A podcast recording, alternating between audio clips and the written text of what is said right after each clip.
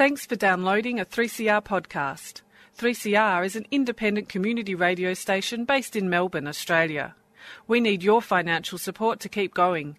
Go to www.3cr.org.au for more information and to donate online. Now stay tuned for your 3CR podcast. And a very warm welcome back to Solidarity Breakfast. A left response to the major developments in capitalism. What they trade in is not wheat. They trade in famine. A little dose of revolutionary optimism. I think it's really important to sort of express solidarity globally. It really is a deal by corporations for corporations. The union forever defending our rights. Down with the black If you think the ABC's left wing, don't listen to this program. Solidarity Breakfast, 7.30 to 9am Saturdays, 3CR 8.55 am, streaming and 3CR digital, podcast or audio on demand. And of course, the website, solidaritybreakfast.org.au. Solidarity forever.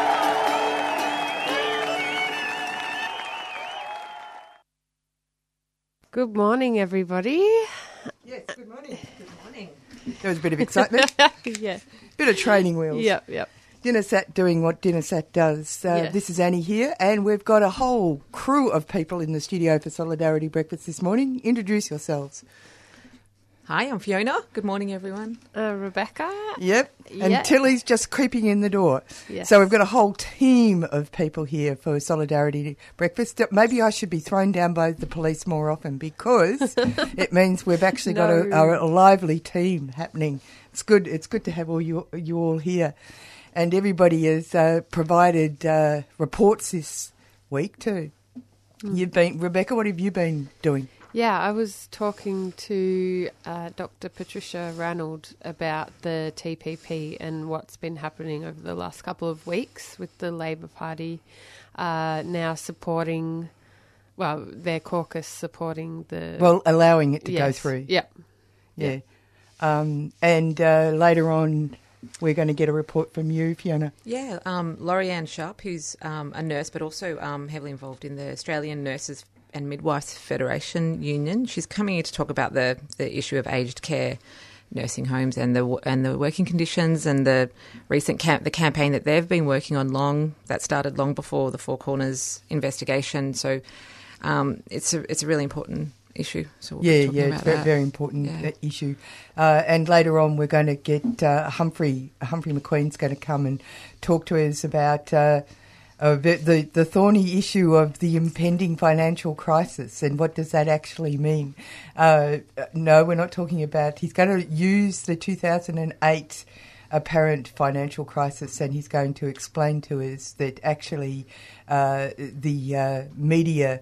Um, uh, mirage of uh, finan- describing it as a financial crisis is actually uh, disguising its true uh, form. But anyway, by the by, we're, before we do, we're going to actually go to something much more local. We're going to go to uh, save Federation Square from uh, an Apple building. But before that, a few messages. Darebin Council is conducting a review of everything it does to support people over 65, and we want your input. Whether you're an older Darebin resident, approaching retirement, or have ageing parents or loved ones, this review is relevant to you. We need all perspectives on how we can make Darebin an age friendly city. For more information, visit our website on www.darebin.vic.gov.au or call Darebin Council on 8470 8470 to speak in your language. The City of Darebin is a 3CR supporter. I went down to Federation Square on Wednesday. It was. It was last Wednesday, and uh, there's been. A, you may or may not be aware, but uh, the Victorian government and the uh, uh, organisation that actually runs Federation Square as a business uh, is uh, hoping that they can sign. Um, uh, an agreement with Apple giving uh, Apple Incorporated 20 year lease on the land where the Yarra buildings are. Now, the Yarra Buildings is where the Koori Heritage Centre is.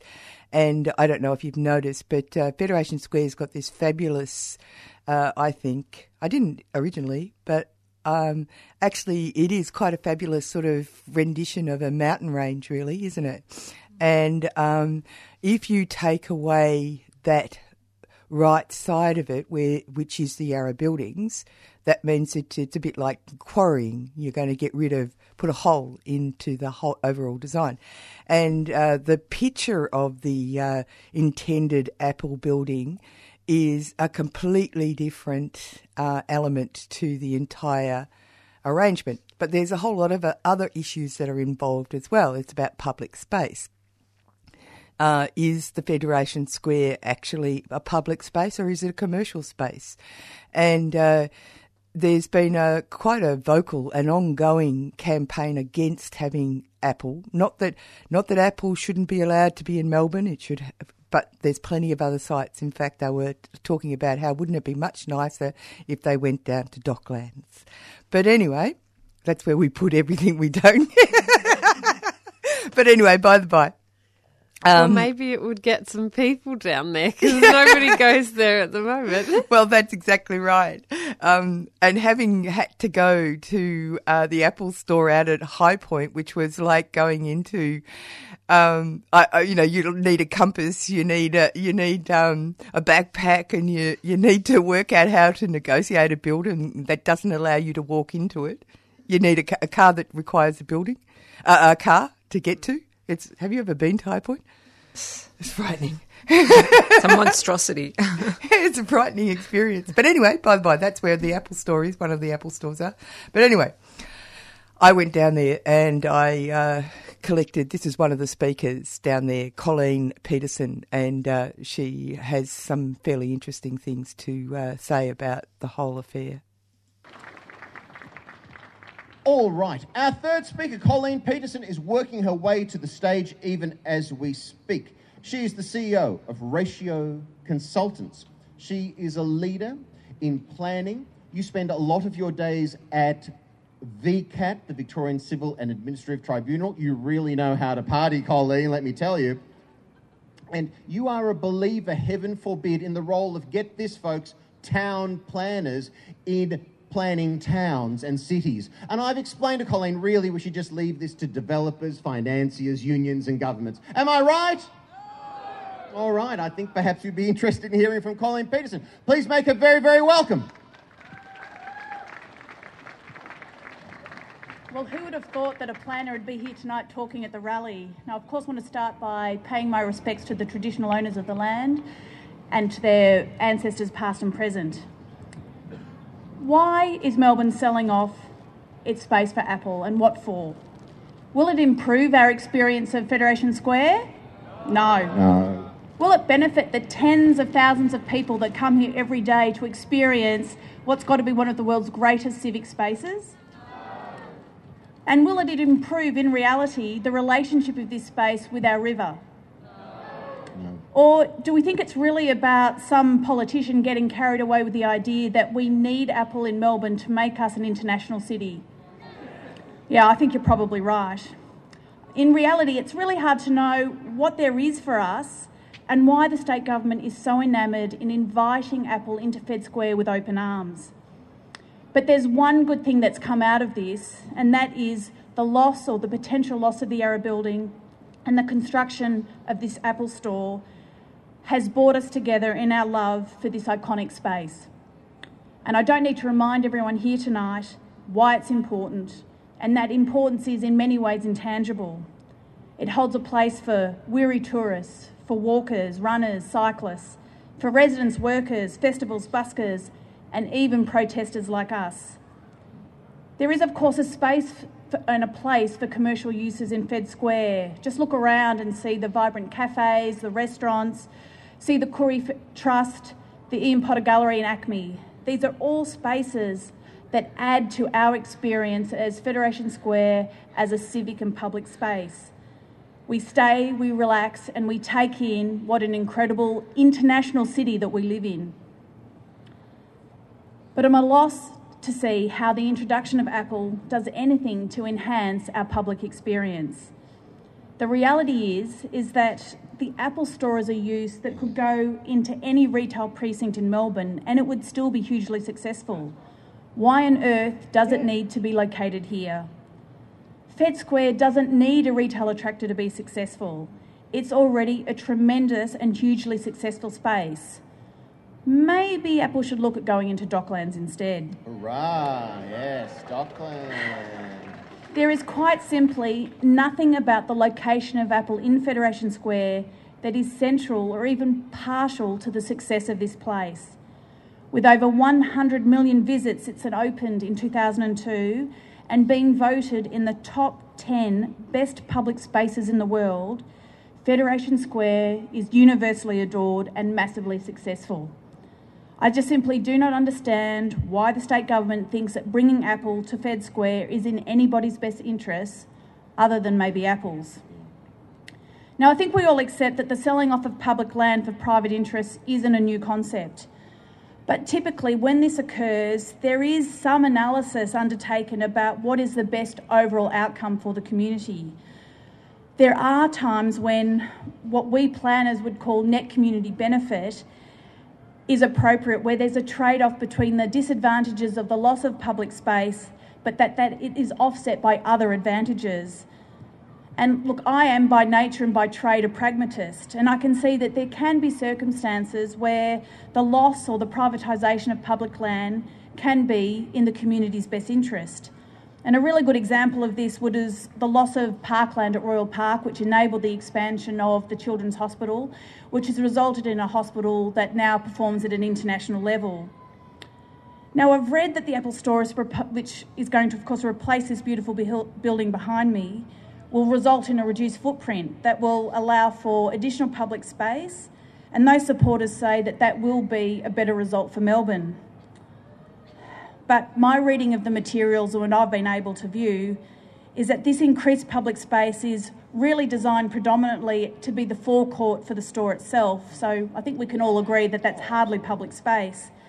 And what other space is provided is heavily fragmented, it's largely overshadowed, and really doesn't present genuine value as additional space. And what I'd uh, like to ask the state government is where is the analysis? Where is the real information that would enable us to undertake a thorough review of the pros and cons? Good decisions are transparent. That information is shared with the community so that it can be engaged in the process and ultimately the outcome. Now, undertaking a net community benefit analysis, not a very sexy word, but needs to be said, it's central to informing our government of whether the benefits associated with Apple being in this place outweigh the costs. And I've got to be honest, absolutely no idea if such an analysis has been undertaken, in part because there's just so much secrecy behind this proposal. But I think we'll all agree that it's highly unlikely that such a proposal or an analysis has been done, and I certainly can't find any evidence of it in the documentation that I've been able to find. What we do know is that there is huge community opposition to Federation Square being overtaken by Apple, with protests and petitions with 100,000 people online, protests, people like you constantly displaying their displeasure, letters to the editor, and even views of the local council, the City of Melbourne, tell us that, that Apple is not welcome here. There's no doubt that there is strong opposition to Apple privatising Fed Square and that this is being done in a way that provides little, if any, benefit to the community. So, given that Fed Square is ultimately owned by the people, then the views and opinions of the people should be heard. And join with me in saying wow. no to Apple. Thank you. Thank you. Hurrah! This is Iri Lecker. You're here on 3CR 855 AM Community Radio. Also streaming on 3cr.org.au. Free West Papua, Papua Merdeka gets up one talks.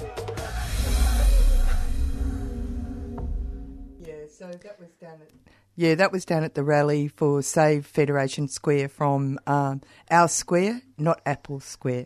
And it's as as they were saying, it's been going on for quite a while now, and they don't consider it a, a, a done deal that the um, the it, it it still needs to be ratified. The Melbourne City Council has never been in. Um, uh, never never supported it. They didn't. They don't support it at all. Um, I went to the original meetings around it, and uh, the uh, person who uh, is the CEO of uh, the group that uh, runs Federation Square was talking about things like um, running at a loss. Actually, it doesn't run at a loss. They talk about it as a business proposition. The mm. Federation Square is actually doesn't run at a loss, according to the speakers on Wednesday. The they talked about things like, um, oh, Sydney is uh, running away from us and we're no longer looking like an important international city, uh, which uh, people uh, poo pooed it on Wednesday night as a reason for why you'd want to have the Apple store in the middle there. There was some interesting things at that first meeting, which was that uh, Apple apparently is supposed to be going to give some sort of digital support to ACMI. Um, I'm not quite sure what that actually means, but I can imagine that.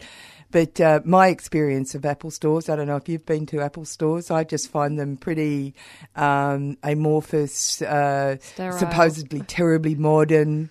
Uh, except you can never tell where you're supposed to go or what you're supposed to do.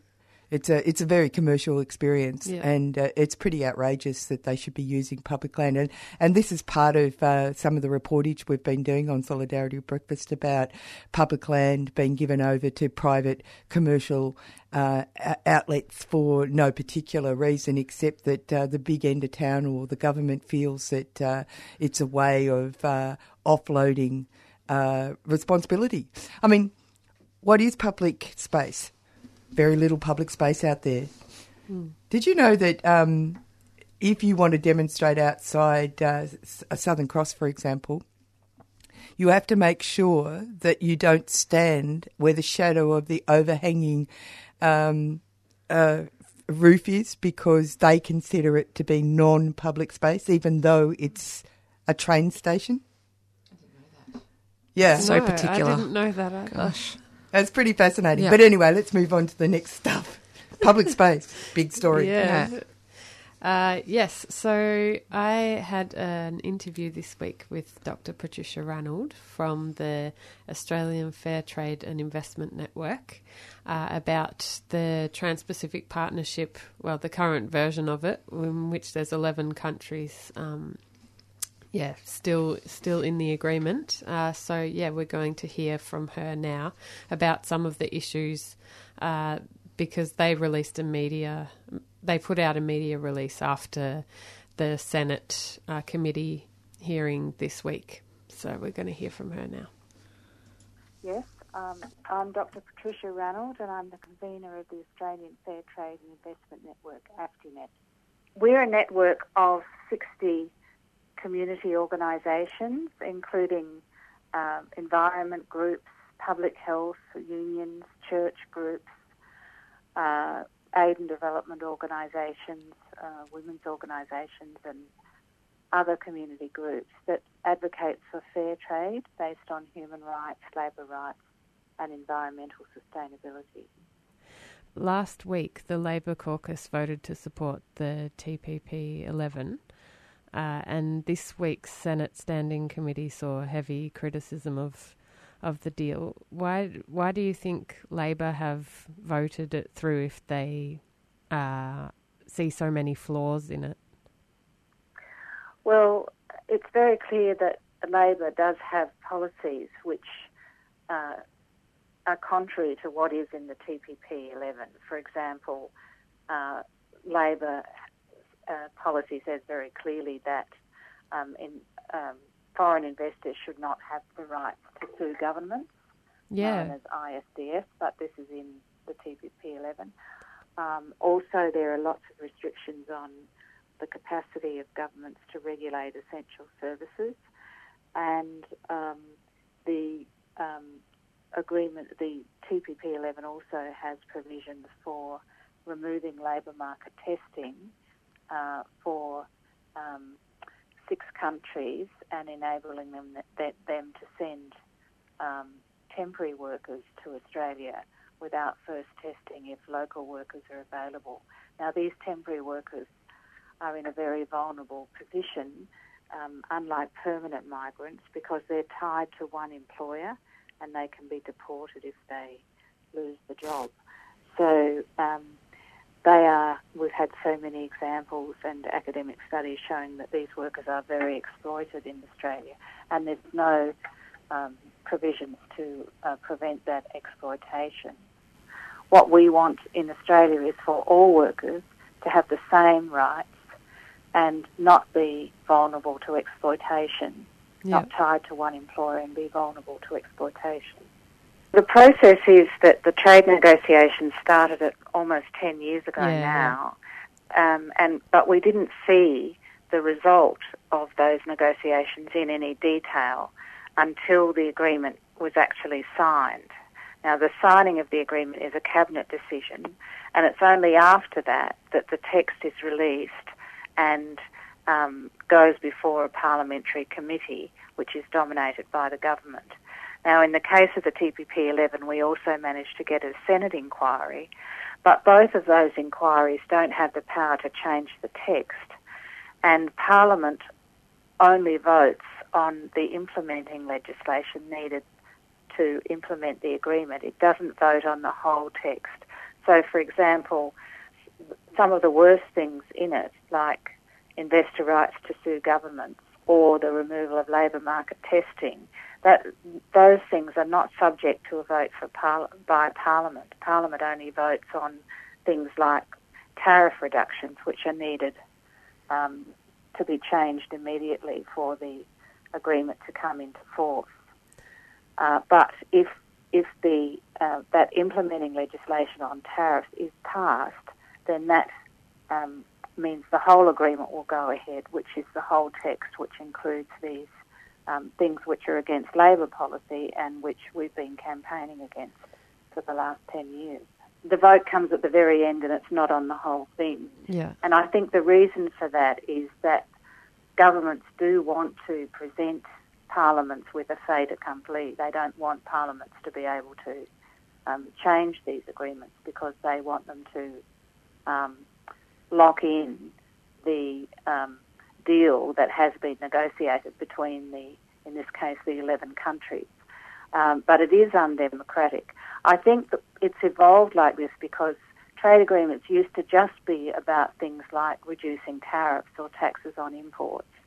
But now they um, deal with a whole range of issues uh, which can affect people's lives. I mean, another big area uh, which is affected is um, through the intellectual property rights chapter is that these agreements often strengthen monopolies on medicines, which means they effectively delay the availability of cheaper medicines. Now, normally, any rules about that in Australia, they would be domestic, issues and um, Parliament would vote on them if we were going to have longer monopolies on medicines. Um, and that went to a vote in Parliament, it probably wouldn't get through the Parliament. But if you put put a put it in a trade agreement uh, and present it as a done deal, which Parliament can only say yes or no to, uh, then um, it's much harder for Parliament to refuse because, of course, the government will say, well, if you don't vote for this um, implementing legislation, then you know we won't get the benefits of the deal, which are you know that farmers will have a little bit more access for their exports into these ten other countries.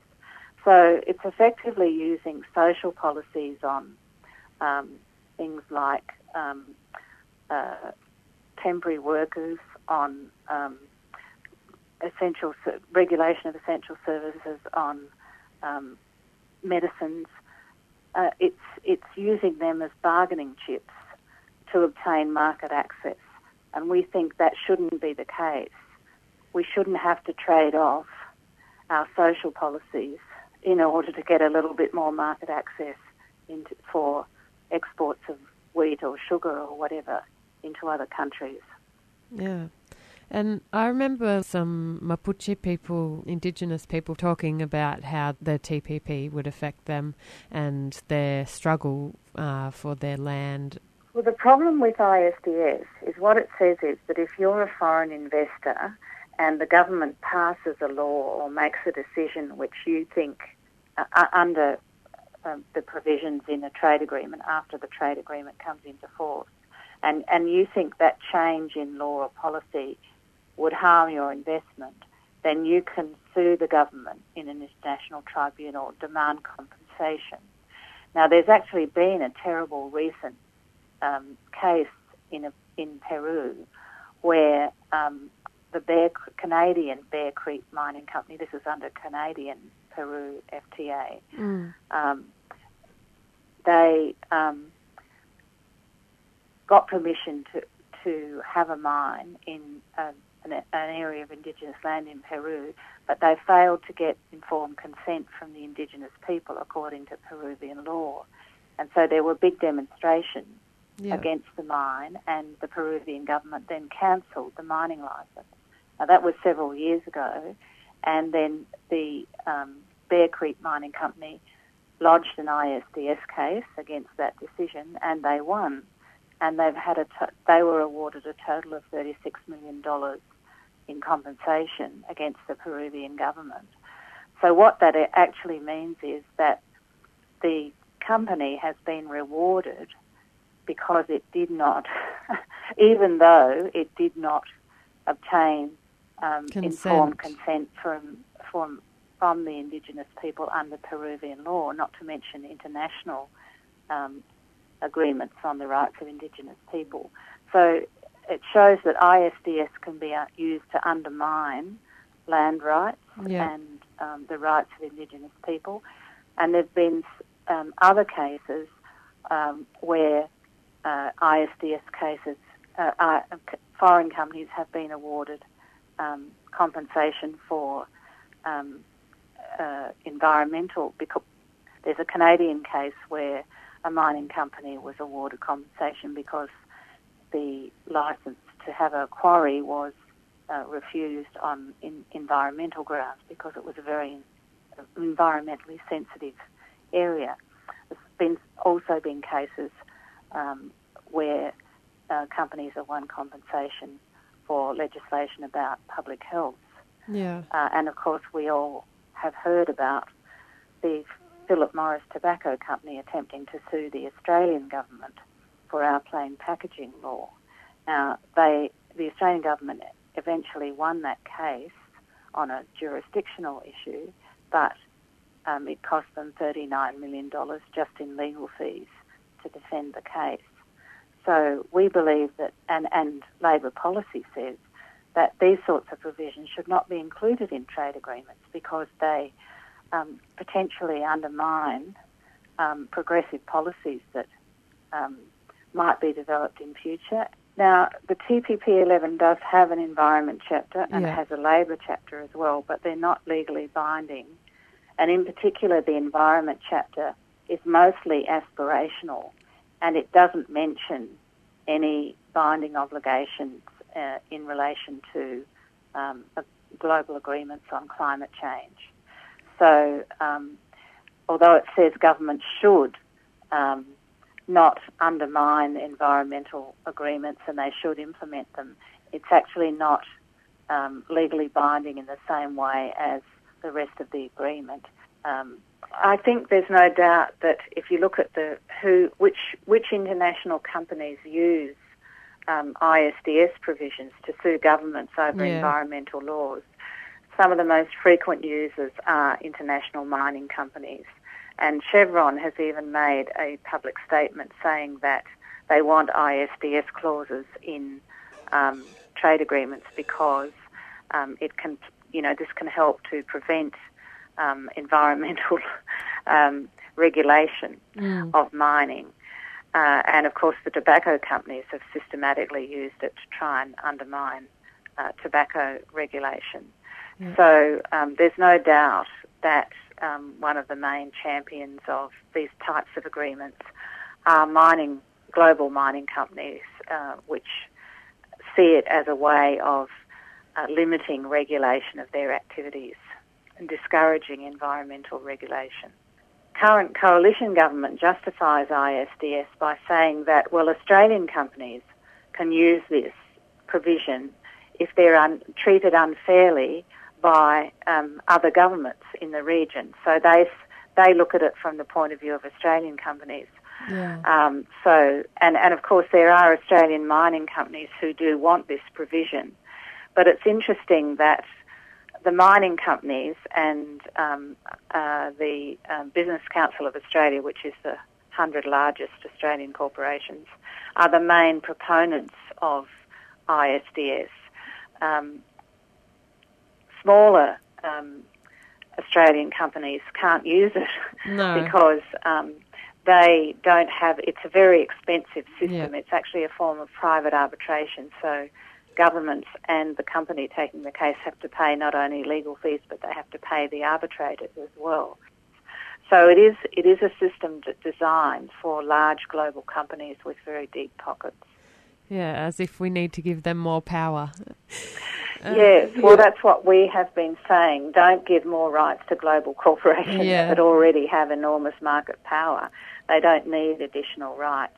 And in fact, again, that's why ALP policy says they don't agree with ISDS. Now, what they're saying is, well, we don't agree with ISDS, we don't agree with removal of labour market testing and other things in the TPP 11, but we'll put it through now, we'll put the legislation through now, and when we get into government, we will try to change it.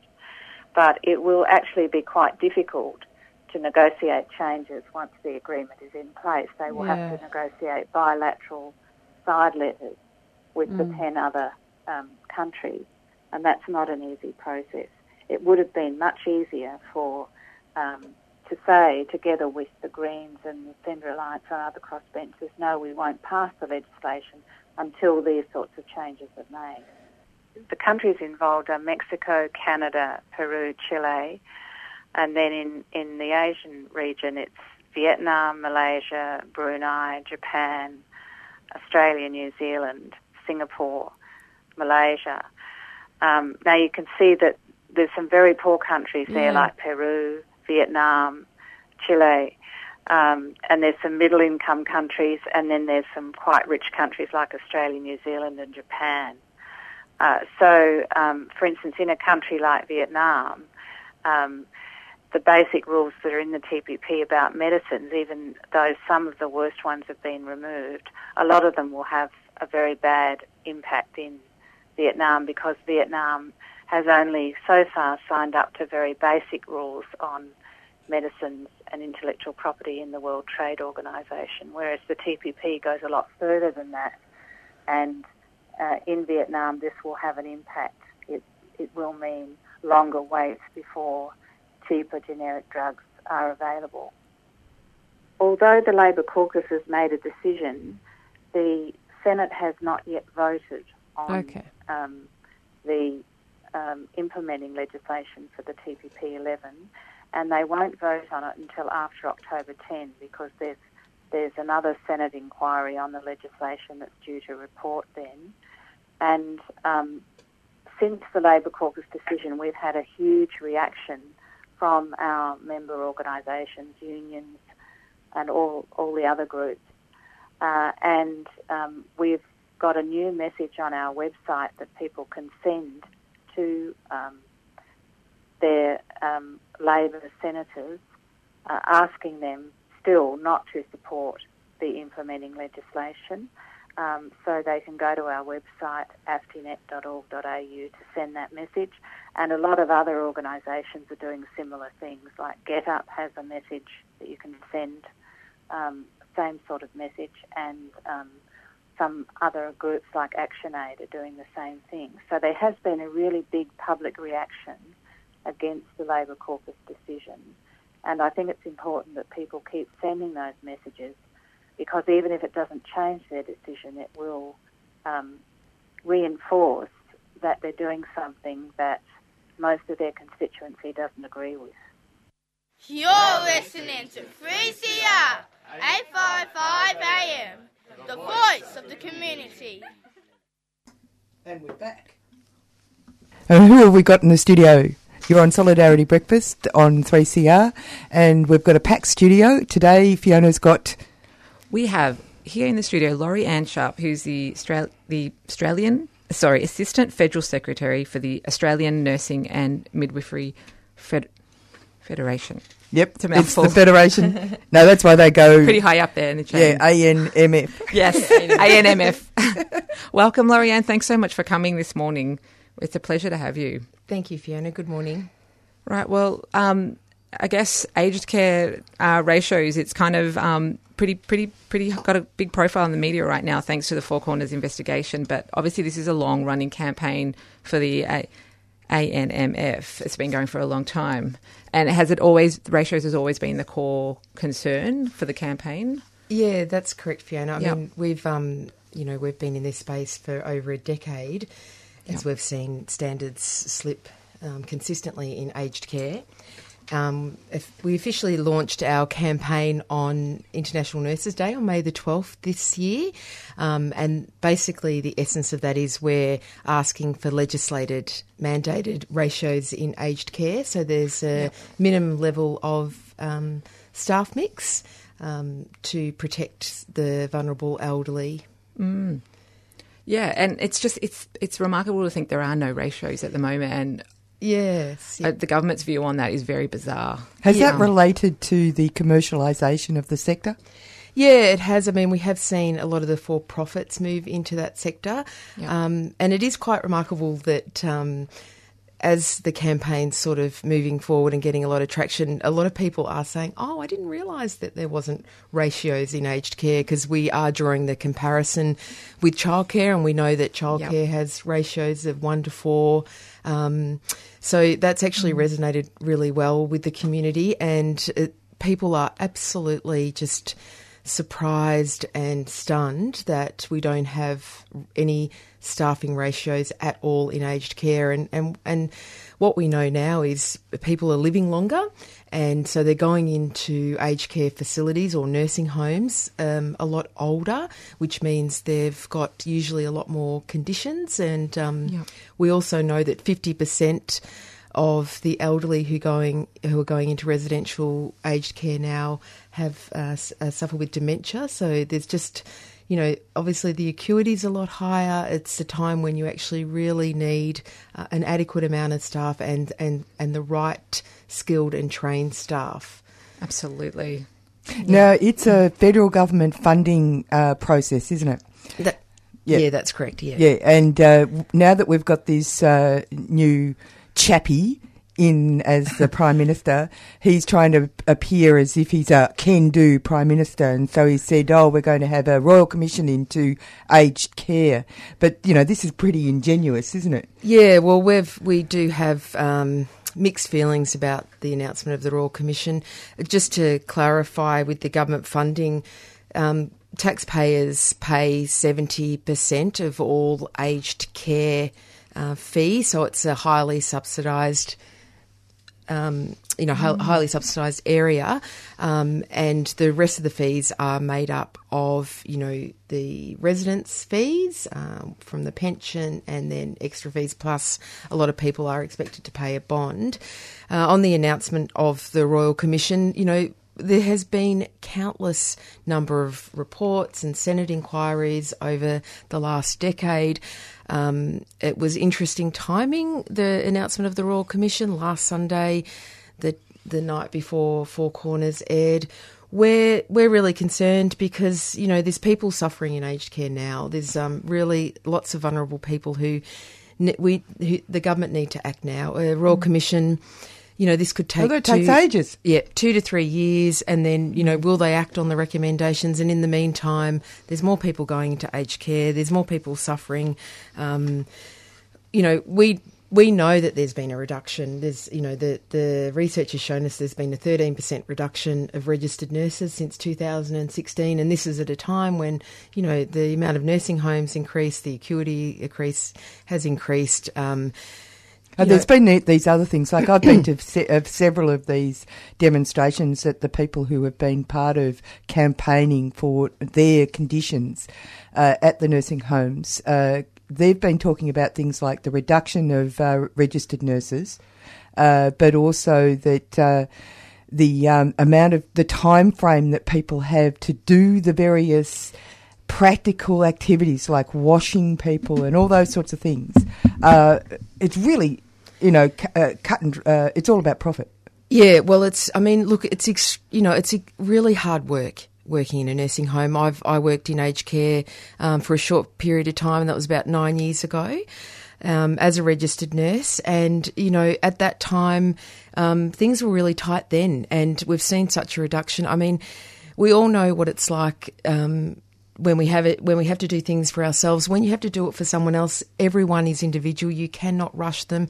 It's really hard unless you're a nurse or a carer to understand what it's like to wash someone to dry someone particularly when they're in when they're frail they're in their 80s you know they need time and care. And to think that that can be done in less than 6 minutes That's right 6 minutes. is just inhumane. Mm. um, I really think that people need to think about humanity and to think about mm. what it means to care for people, particularly people who, you know, they're at the end of their life. They deserve to be valued, they deserve to be uh, treated with dignity and have respect. And to see some of the, you know, sadly, I wasn't surprised on what I saw in Four Corners. And, and in fact, you know, we will hear and see a lot more because we're hearing from our members some really terrible stories, stories where they just are expected, you know, it's like they, they feel like they're working on a production line and they're dealing with um, human lives. So it's mm, it's it's very heartbreaking. It's, it's, yeah, it's heartbreaking. Um, it is it is a profit based sector, and and and on top of that, the the agent the the facilities uh, have been accused of ta- you know major tax evasion as well. So, what is the story there? Yeah, so so um, the ANMF Federal Office commissioned the Tax Justice to do a report on the six largest for profit providers who provide aged care. Now, they only represent about 20% of the market, but um, the results of that were quite extraordinary. Um, it's it's quite a complicated thing, but I'll try and describe it. Basically, they're using these tax minimisation strategies um, to maximise profits. Now, it's not it, it's not illegal, um, but it, what what we're seeking, and one of the recommendations that came out of that report is that you know we are just asking the government for more accountability. Um, and transparency about where that funding's going because we know that some of the large companies, Bupa, Regis, Opal, you know, they paid very little tax in the last financial year, and we know this is happening at a time when they're reducing staff. They're also, um, you know, we're hearing stories about you're only allowed to use so many continence pads on a shift. Um, for example, another thing is there's been some for profit aged care providers mention that you know they don't want the residents interrupted at night to protect their privacy and you know installing oh, right. sensor maps yeah mats so but you know we we know that you know a sensor mat uh, once someone's fallen out of bed, the damage is done, they've fractured a hip or they've cracked their head, they're going to need to go to hospital. I mean, part of nursing and caring is assessing people before something happens. When they're agitated or restless, you actually go in there, you see what's going on, you do an assessment, and you prevent an incident from happening. Because once the incident happens, you know, they go to hospital, then, you know, there's an ambulance, an admission to ED, and when you're 87 or 88 and you've fractured really, a hip, I mean, yeah. you, you know, potentially you can you can die from that. Uh, and also, yeah, and also uh, the business about that goes into a whole other thing. I, something I was going to say. Uh, this business about reducing registered nurses and that kind of care. What what's really going on is then the more serious issues of health are then transferred to the public hospital system, which is another thing that's an issue. Mm. And the other thing about it is you've got ambulance, because I've actually done this, where you actually follow the ambulance to ensure that your parent is gets to where they need to go and don't get lost in the system because they may or may not be admitted. Yeah, that's right. It's really, really quite soul destroying this whole yeah, process. Yeah, and, and, and the other thing on that too is that um, you know, because there is a reduction in qualified staff, often an ambulance is called as a backup. That's so right. they might not, you know, it might not be as severe as a fall or a fracture, but the staff just don't know what to do.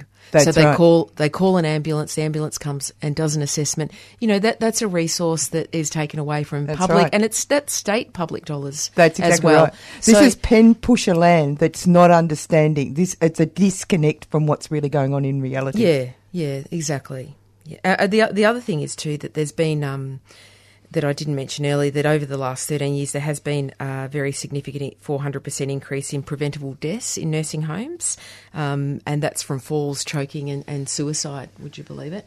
Um, you know, I, I, just think that you know there's the carers and the nurses who are there are doing a remarkable job, but they are, you know, absolutely under so much pressure. You know, they're, they're, they're, it's a low paid workforce as well. Yeah. Um, many of them are working, you know, in, in two or three facilities. Um, many shifts just to sort of make ends meet, and, That's and exactly it's, it's backbreaking work. It really is, and it's um, Uh, And and you know what you just said, like seventy percent of public funds are going into supporting these private institutions. I don't get that. No, but no, well, get that yeah, but it does show on a, on a sort of strangely positive, left-handed way that our community really does care. yes, We yeah. want this to work. Yeah, it's just that it's in the wrong hands in some places. I mean, some Well, it's a rural places- neoliberal paradise, isn't it? Absolutely, and I, and you know, the thing about the government funded money. I mean, if that was accountable and transferable in terms of it was attached to care, Mm. so that you got this Mm. money, and then how many care staff have you got? Whereas at the moment, it's not. There's no, and the Aged Care Act, you know, it really needs to be um, amended so that there is that. At the moment, it just says they have to provide adequate staff. I mean, what does adequate mean? Yeah. Yep. Um, we, that's why we're seeking some, you know, ratios in there. I mean, Yep. Senator Hinch did introduce um, a bill a week and a half, or nearly two weeks ago, um, that that got lost in the Senate to introduce a minimum staffing level. I mean, it didn't go far enough, but it was a start. But unfortunately, Well, isn't that interesting? So, what they decide they're going to do this big number with the Royal Commission where we show that we care, when in actual fact they're going to Mhm. have a Royal Commission that's going to find that all these horrible stories are true.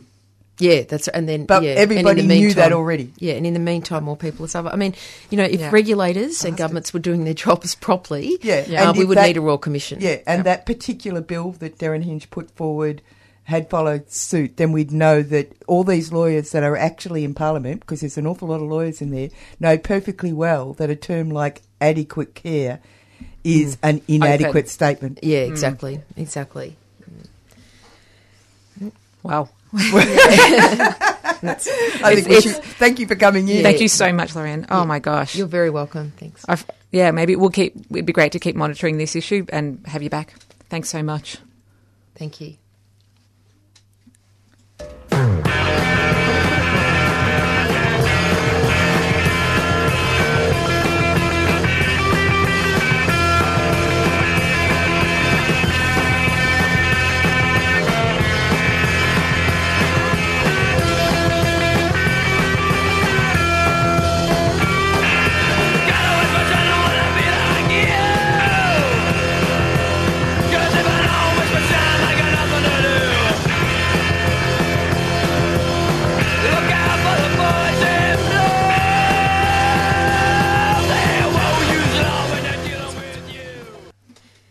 And apparently there's a rally coming up.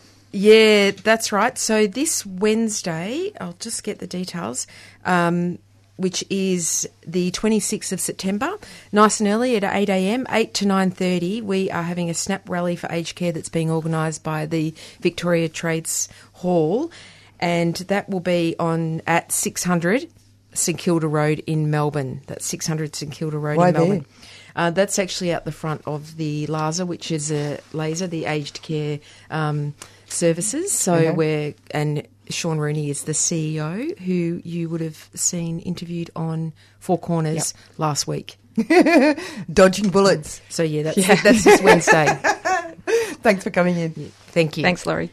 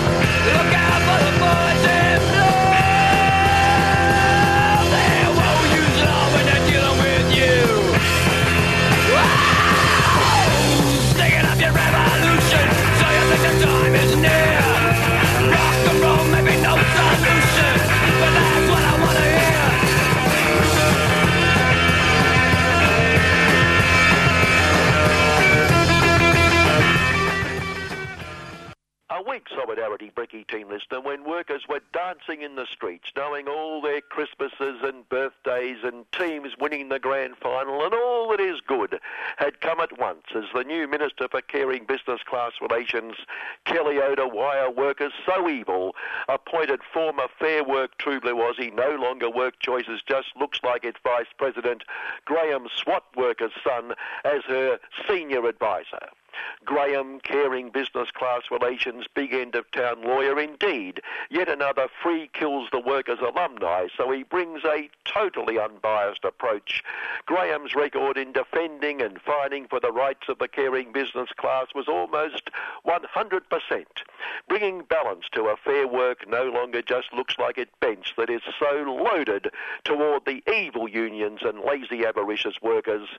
Graham was forced to resign from the bench because he felt overwhelmed by the pro-evil union worker bias, writing a long article explaining how caring employers are crucified under caring business class relations law and its interpretation by his pro-worker colleagues. I found it's a matter of interpretation, and I always manage to interpret it correctly.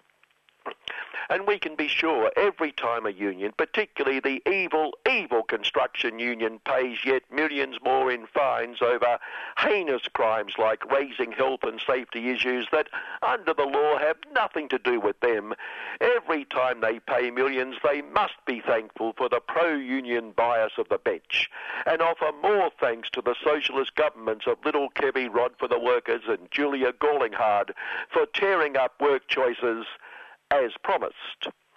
Any doubts about the balance role Graham will play advising Kelly were scotched when the Mines and Metals Profits Association Supremo, for whom he has worked, praised him as an experienced and highly credentialed employment lawyer with a wealth of knowledge and expertise. The workers' excitement at the appointment was increased by a thoughtful True Blue Aussie Capitalist Review article from a caring business class relations advisor to the caring business class, Michael Angwin, who advised Kelly and therefore Graham the big problem was the evil union movement's continued claims that there is inequality in the workplace when all reasonable practitioners like Michael and Kelly and Graham know there is no inequality. Over and above Graham's expose that the system is loaded so heavily toward the evil unions and workers. So that's a long way of saying we can look forward to some even more finely balanced, caring business class relations law as Kelly gets her act together and treats the injuries after her get all that lovely worker super money out of evil union hands and hand it to the responsible bankers and financial institutions. Her Most Gracious Majesty's Royal Commission references blew up in her face. But that spectacular failure did show just how much she loves evil unions and workers. Displayed even more this week as she introduced a bill Wednesday, her first as Minister for, to make it easier to sack evil union bosses and deregister evil unions altogether. She's off to a flying start. Notice yesterday, Scuttle then said Kelly was an outstanding, shining example to all true blue Aussie women, uh, which says heaps about his attitude to women. Then again, after the Minister for keeping us secure and maintaining the concentration camps razor wire and sinking the boats, Constable Peter Duffer again proved the House had confidence in him. By voting to declare he had confidence in himself, one vote his own, after Michaelia Costa Workers, another Free Kills the Workers alumni, told us he's an outstanding minister which, along with Scuttlebeam's praise of Kelly, shows that lost attitude to humanity, or more so quality, comes off a very, very low base.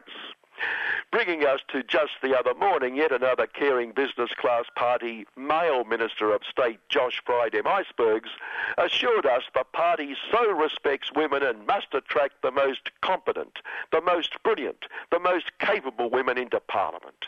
And its record in the competent, brilliant, capable department is impeccable, like Kelly and one of her caring business class relations predecessors, Michaelia, and former Minister for going overseas all the time time and being a perfectly good little prefect, duly bash up the workers. The implication is the men. Overwhelming percentage of men in Parliament already meet the competent, brilliant, capable criteria. And again, there's no doubt. Barnacle, Constable Duffer, Tiny, Eric, Scuttlebim himself. Competent, brilliant, capable proof. Poor old them after every one of the few women they've got who resigns claiming she's been bullied out or faces losing pre-selection or loses pre-selection, assures us he wants more competent, brilliant, capable women in Parliament. But they must be the best person for the job. And the party history shows 80 or more percent of women are not the best person for the job. Well, let's be honest, the best man for the job. Like last week's choice of the man to replace former Big Supremo Malcolm Turnbull Bull after Scuttlebim stamped his great leadership qualities on the party by backing the one-woman candidate, whom the blokes immediately threw out and settled down to choosing between three men. Finally, selecting the former ambassador to Zion, who told a caring business class party for Zion meeting yes, they do have a caring business class party for Zion organisation, told recently the caring business class party was proudly Zionist, despite a media he asserted is so blatantly pro-Palestinian, stateless, non-people terrorists. I want more competent, brilliant, capable women in Parliament. Scuttlebim boasted at his huge success. And David is the best man to represent this seat. Ah, nothing like a strong leader. Sadly for us, the other side of that misogyny has been suffering the cloying, indeed nauseous opportunism of Socialist Party Supremo and would-be big Supremo Little Billy Shorten Ambition, declaring his love for women. Always said with a mute woman would-be minister standing behind him nodding. As he announced, for instance, the government would top up superannuation for women losing out over maternity leave and related obligations uh, a little Billy, the caring employers must be really upset that the public purse will pick up their responsibilities. Uh, no, no, the caring employers thoroughly endorse our pro-women policy. we bet they do. We had a follow-up question or two, like, was the timing of this announcement coincidental and wasn't Super supposed to relieve the pressure on the public purse? But little Billy was too busy slobbering kisses on about 200 babies, 200 poor little kids, poor little innocents. But we've ignored the biggest story in the whole world. Sorry it's taken us so long to get to it. So big, it required 28 pages of the Lord Rupert of Wapping Sin yesterday to cover it. And yes, we know footy finals are in full swing when they resurrect the annual headline, Scalpers on Notice, State Vows to Prosecute, etc., etc. sure, sure, that'll work a treat. Like it's worked a treat every year we can remember. But the champion Scalper of the Week award has to go collectively to our airlines who increased fares to Perth from about $300 to $1,500 the second the siren sounded sending Melbourne across the Nullarbor. Market forces, supply and demand, they explained the rip-off and the ripped off had the full sympathy of that filthy rich grazier turned footy big supremo Gil McLachlan. I hope you understand the circumstances. Well, yes, we do, Gil. We've already said it. Rip off. Wonder if the non-filthy rich understand Gil's understand. And the Whopping Sin has to get some sort of marks for managing to fill 28 pages over two footy matches, about 20 of them devoted to just one, a monumental achievement. We would advise those forking out their hard-earned 1500 to make sure they take out insurance. Uh, yes, the highly respected industry concurred. Our extraordinarily generous policy guarantees unlimited cover. Uh, unlimited. Certainly, once you sign up, the amounts we can rip off are unlimited. And you pay up immediately if anything happens. Put it this way we give you an immediate response to your false claim. Reminds me, saw this ad the other night, retail mob promising 40% off all stock in store. And then the very last fading line, exceptions apply. And I thought, which bit of all is not all? Couple of finalies. Shocking expose, Lord Rupert of Wapping Sin P1 Tuesday. Wages bonanza on Westgate Tunnel Metro Rail. Project Pay Dirt. Workers, this is disgraceful, being paid to work. Okay, so the great tollway owner Transfer Your Money Urban will make trillions by transferring our money into its voracious coffers for extended years and years, but that's just good business practice, not evil union and lazy avaricious worker greed. Any wonder poor Kelly needs to get those evil union bosses sacked and this blot on caring business class relations deregistered. Workers earning money, who, ever heard of it? Finally, finally, in the Who'd Be a Caring Employer Department, distressing story, property section, True Blue Aussie Capitalist Review, opening par, direct quote, Sydney hotels are the fourth most profitable in the Asia Pacific region, but would deliver even higher returns if Okay, listener, what comes next? What is the cruel barrier to these great contributors to society's higher returns? Got it. Even higher returns if labour costs were lower under a headline, Labour Costs Hit Hotel Profitability. Talk about greed again. Here we have caring employers providing work for these people, filling in their otherwise boring, meaningless days and nights. And what thanks do they get? The bloody workers expect to get paid at the end of the week as well. Take, take, take. Oh, who'd be a caring employer? Good morning. That's really funny. I love the last bit in that.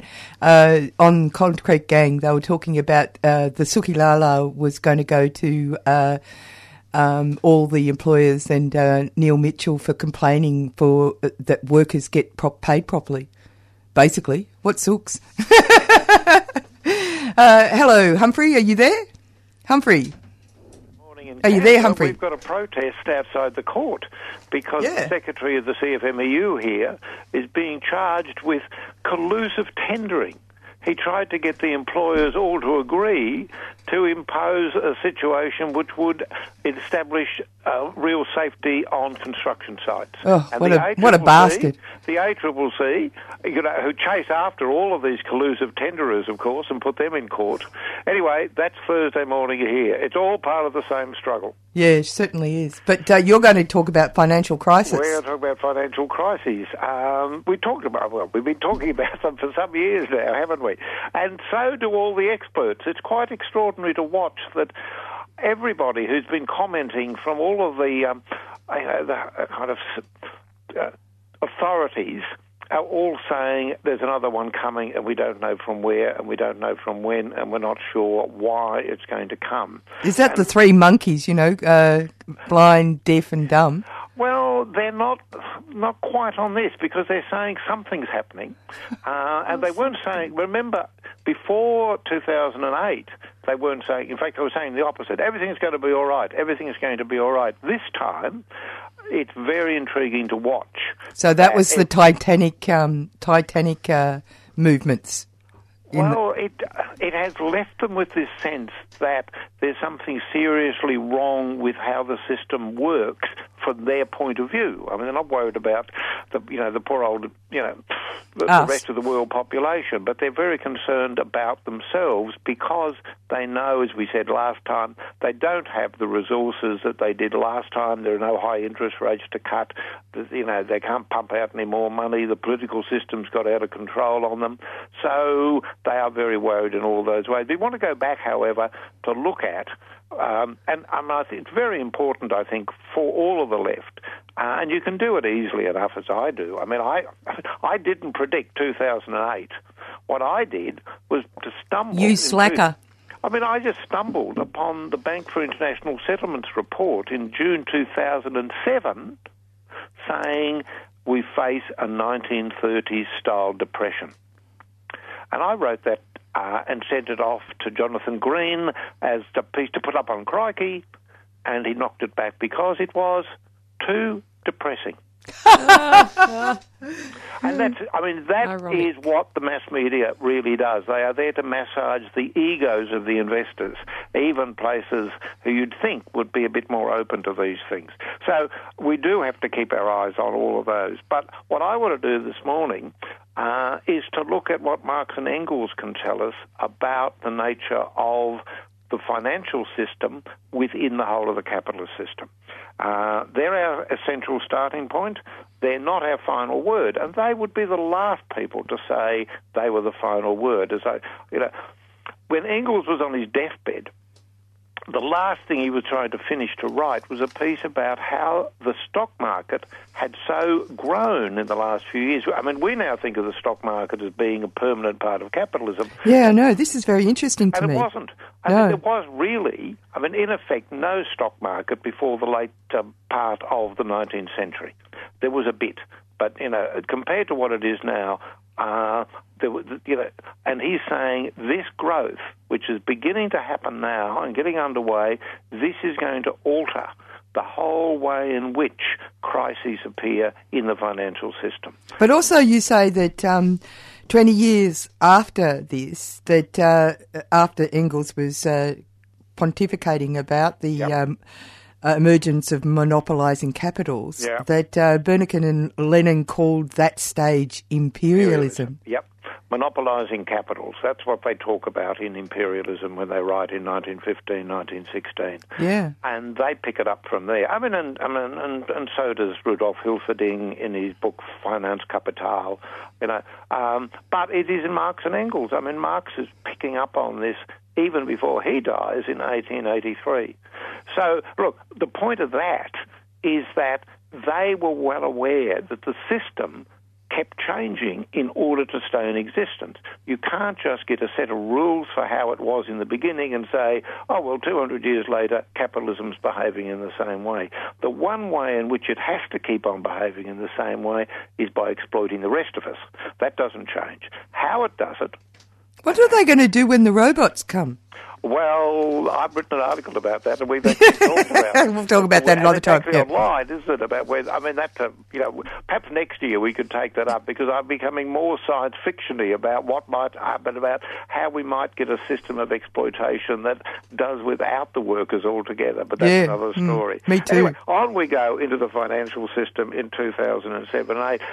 Now, what we've got to do is to get this word financial in its proper place. Yes, it did erupt in the financial system, but it wasn't caused by the financial system. Uh, and why the the whole of the capitalist media and all the experts keep going on about the GFC and the global financial crisis is it's a good way of avoiding talking about the production system. Because once you get into the production system, one thing you have to deal with is exploitation. And they don't want to go anywhere near that. So as long as they can keep saying, oh, it's all about moving bits of finance around the world, they don't have to get near what happens to the workers. So it's Uh, bloodless. they are, you know, it's all it's all very safer. I mean, it's much much safer for them indeed to stay in. Um, in that part, but the financial system is essential to the system. I mean, it's not. I mean, it's wrong. Some people around the left say, "Oh, the bankers are parasites." All capitalists are parasites.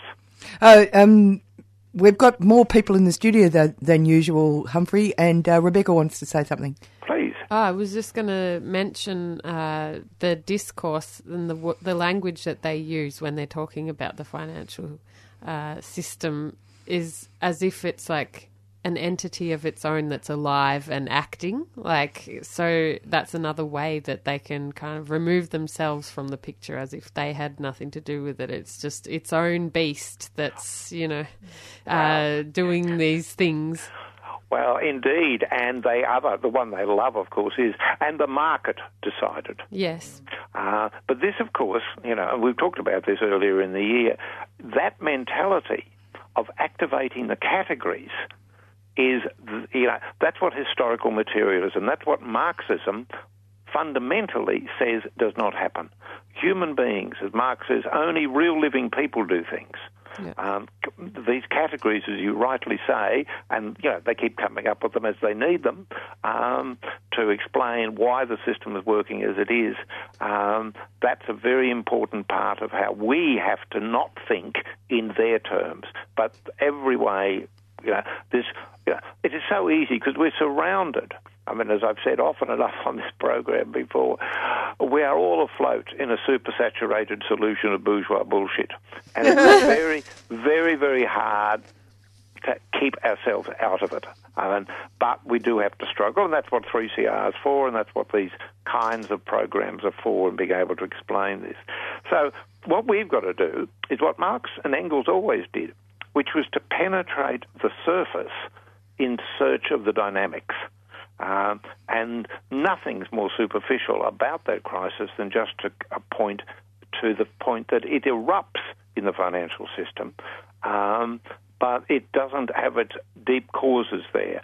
That is the consequences of what's going on and what's not going on inside the production and circulation system. Uh, now, here again, we've got to be very, we've got to be very, um, very clear about this because it's one of the things that I fear the left really isn't very good at. It goes on about, you know, people on the left say, "Oh, we've got, you know, the terrible capitalists. All, the, all they want to do is to be able to profit out of us." Well, yes, but no. They don't, in exploiting us, when they employ us, they don't take a profit out of exploiting us what they take out of exploiting us is surplus value. That surplus value is no use to them unless they can sell it, the, you know, the commodity that it's involved in, and then they get a profit. And the best example of this at the moment, I suppose, as I say in here, is what's happened to the strawberry growers. I mean, you imagine that these strawberry growers have been employing, you know, Asian students or, you know, you know, people have been brought here under 457s or something, and they're getting 100% surplus value out of their labour. What good has it done them if the strawberries then have to be thrown away?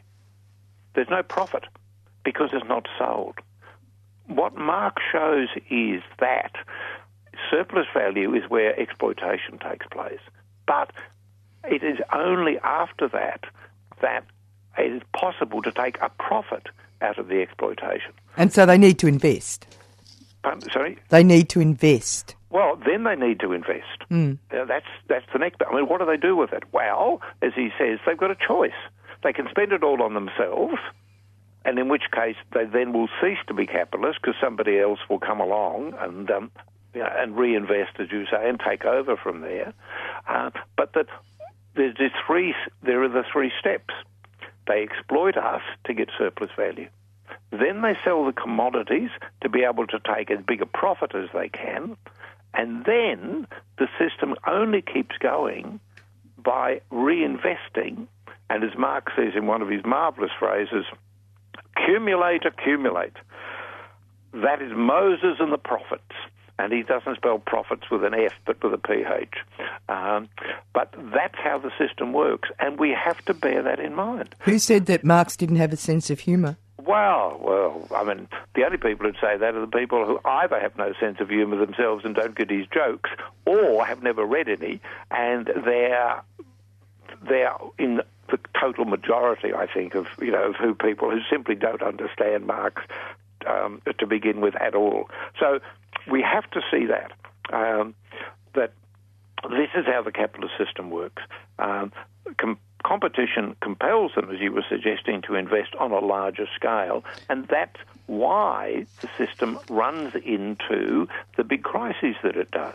Uh, Do you think that uh, in the uh, 2008 arrangements leading up to that, that uh, the financial class or the capitalist class, or there's actually two different groups of people, actually believed that they could, in postmodernism, that they could uh, unhinge themselves from production?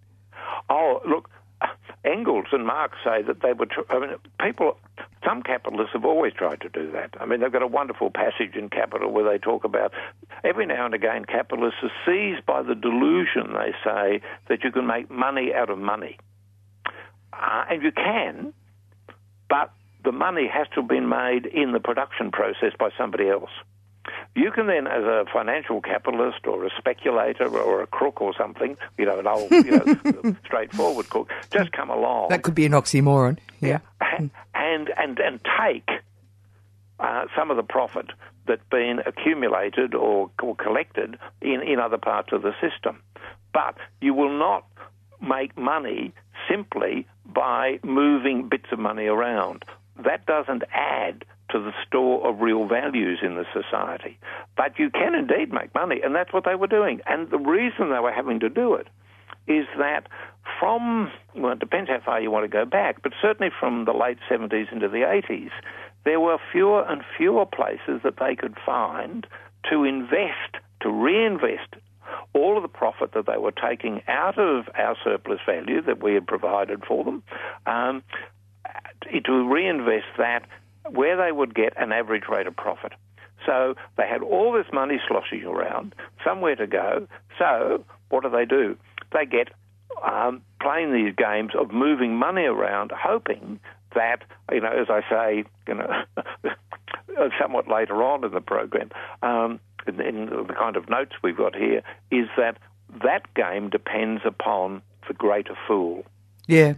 I just remind the listeners that they're listening to 3CR Solidarity Breakfast and we're having a yarn with Humphrey McQueen about uh, financial crises. Yeah, and as I was saying, you know, I mean, you have to go back into the production system. I mean, they go uh, say, oh, the financial crisis, and some of them will trace it back to, you know, 1999 when America changes the rules about what the bankers are allowed to do, and that's quite important. I mean, it is important to understand this from within the operation of the financial system. I'm not suggesting for one moment that we can understand it if we say, oh, well, it's all about production. Um, it is not. Marx is very clear that it is a series of three circuits. There is the circuit of finance, there's the circuit of production, and there's the circuit, the, and then the circuit of the circulation, uh, and which is really the sales effort.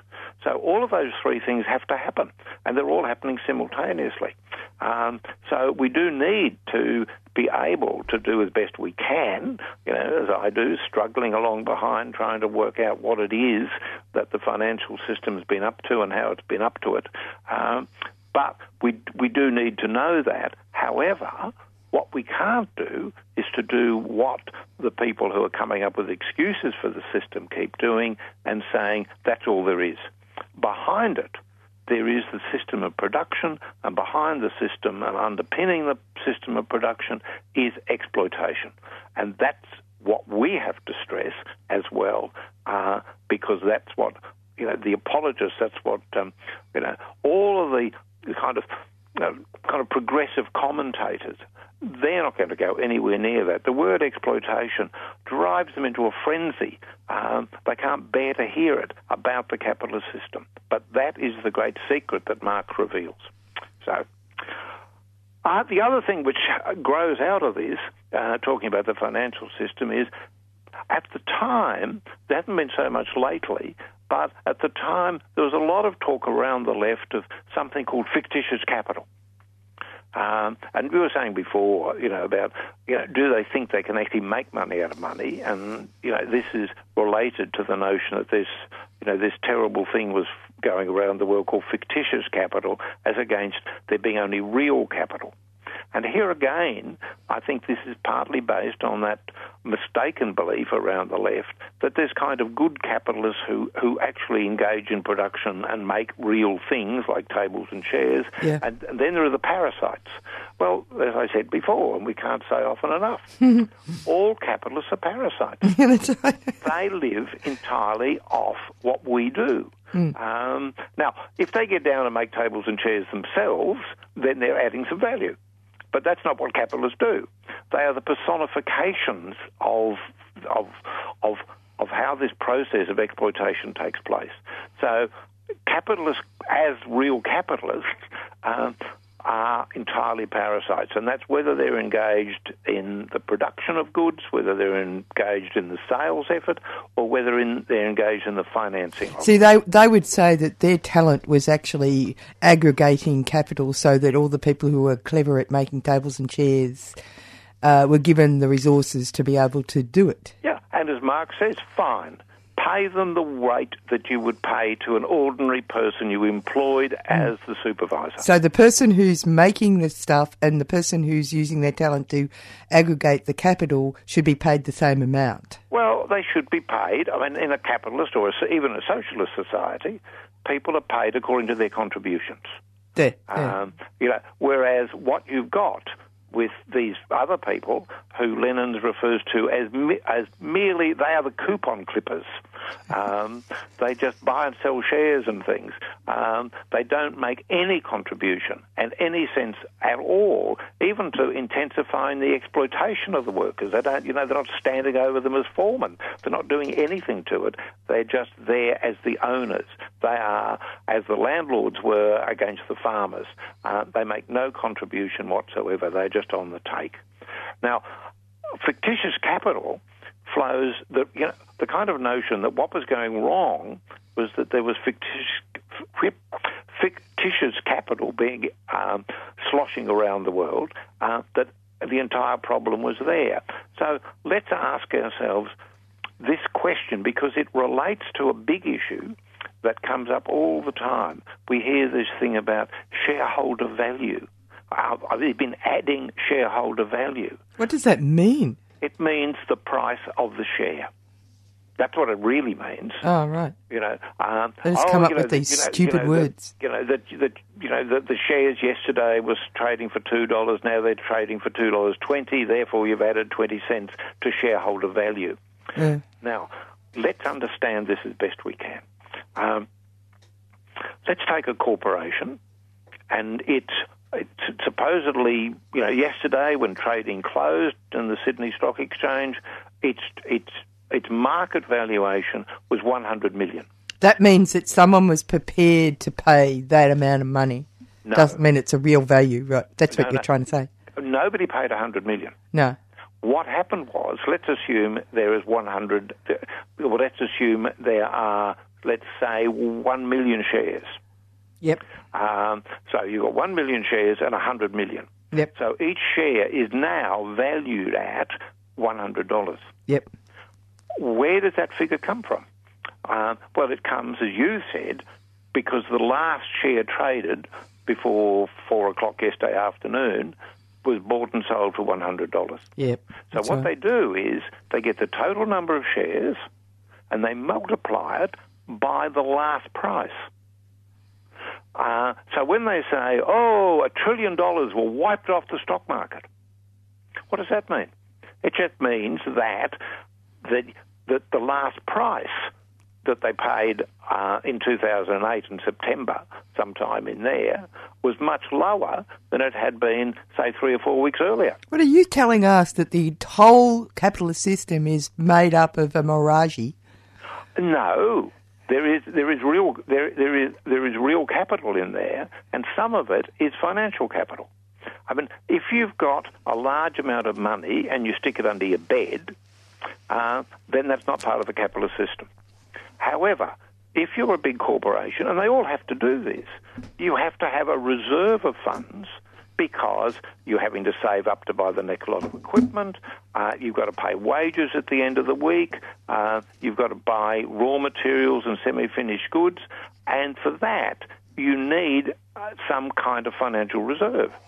So that is that is real money capital. There's no doubt about that. Yeah. But this notion that the stock market, and this is what Engels was pointing to, this is a new development that comes in the latter part of the 19th century. But of course, it, you know, a hundred years later, it explodes. Yeah, You this is reputational. ex- you know, explosion, which is what underpins what happens in 2006 and 2008. So that, uh, for example, I mean, the, the other way to see this is okay, you've got they claim the corporation is worth $100 million at 4 o'clock on Friday afternoon. Try and sell all of those shares at 10 o'clock on Monday morning, and see what they're worth. Yeah, I think that's called a glut on the market. That It wouldn't would happen. Be, it would be called that. I mean, there are special occasions in which you know, I mean, Yeah. there is a great demand for them, and indeed, someone will, you know, someone will want to buy, you know, um, at, a, at a higher rate. But nobody has paid hundred million dollars for those shares. Yeah. Um, it is it is simply multiplying the last share price by the total number of shares, and it will go up or down according to that. We have to finish. I know, but one thing we do have to say before we go about the capitalist system, it will never collapse of its own accord. We have to push it. And the reason it won't collapse of its own accord is because they have state power. Yeah. And the only way to get rid of capitalism is to overthrow state power. Go That's enough for one week. We'll be back in four weeks with the tendential law of the rate of profit to fall. How about that? Hoi. All right. Bye See you, mate. Bye bye, Rebecca. Bye. Bye. Bye. We've come to the end of the program. How's it been, all of you? We've got a whole team of people here. You have to all say goodbye. Goodbye. That's Tilly. Bye, Tilly. yeah. Goodbye. Yep, that's Fiona. Yes, goodbye. And That's Rebecca. And that's Next me, Annie. week. Yeah. Well, yeah, this is a fine. next week. Yeah, fine. Oh well, next week we'll have. Uh, we, we no, we should tell people what what we're supposed to do is tell people what we actually had this week. We Okay. we went to uh, the Apple Save uh, Fed Square from an Apple building, uh, public land for uh, public spaces for publics the public rather than commercial entities to such a degree that uh, they flood the uh, concerns of uh, the public out. Uh, we um, moved on to uh, the TPP, Rebecca.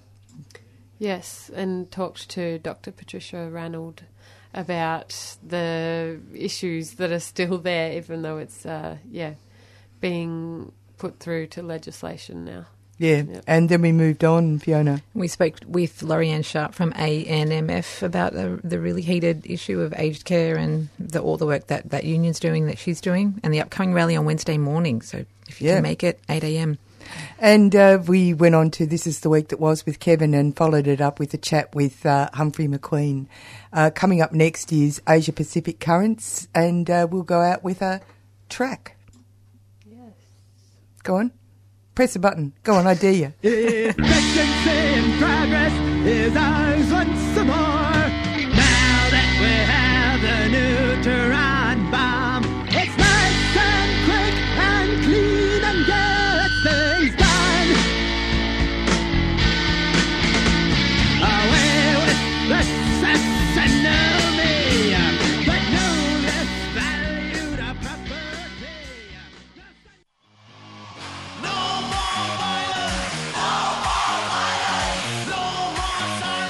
Hey, this is Nick from Pinyao. You're listening to 3CR. Please support community radio and your local music scene. Subscribe now. Give money back to the people that give music to you. You've been listening to a 3CR podcast produced in the studios of independent community radio station 3CR in Melbourne, Australia. For more information, go to allthews.3cr.org.au.